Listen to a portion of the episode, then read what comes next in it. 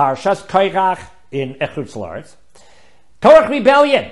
What does Moshe Rabbeinu tell them? They're arguing. Moshe says, you know what? We're going to do a test tomorrow. Boker v'yoda Hashem. And tomorrow morning, Hashem is going to let us know who's, who's the one who's going to be the Kohen Gadol. Okay? Tomorrow morning. All right, tomorrow morning. He's trying to push him off. Stall them. Rashi brings a midrash. What did he say? Listen, guys, why not? Now it's a shichrus lanu. It's a time of drunkenness for us. So tomorrow morning will be better, right?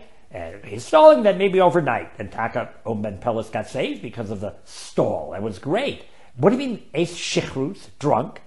Zayin Torah and others bring down in Medrash that they were actually drunk, drunk. Gadayla Lagiba, Shemakareves, Es drinking brings people close. He got them drunk. They were sitting and drinking, and that's how he got everybody to join the rebellion. And that's what Moshe Rabbeinu said. The guys are drunk. But he didn't say, you guys are drunk. Medrash says he said, Eis shichrus lanu, we are drunk. Why did he say we are drunk? Why didn't he say, you guys are drunk, so we're going to wait till tomorrow morning? Shar Bas Rabim suggests, because when you tell somebody who's drunk, you're drunk, what's his response? Oh, no, I'm not, I'm fine.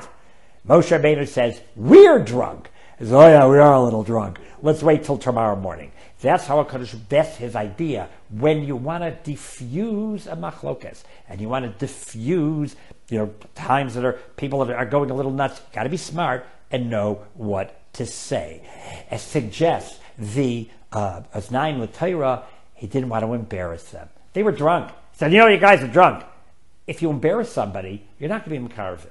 If you're going to embarrass somebody, you're not going to diffuse a machlokes. And therefore, Moshe Rabbeinu did not tell them the truth, but he said, ah, listen, we're all drunk, let's wait. Oh, okay. But not embarrassing them, trying to work together with them, he helped diffuse the situation.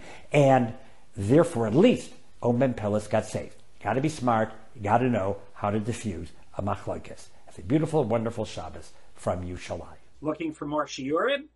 RabbiYFeigenbaum.com comments or questions, just email me, Rabbi Y. Feigenbaum at gmail. Thank you.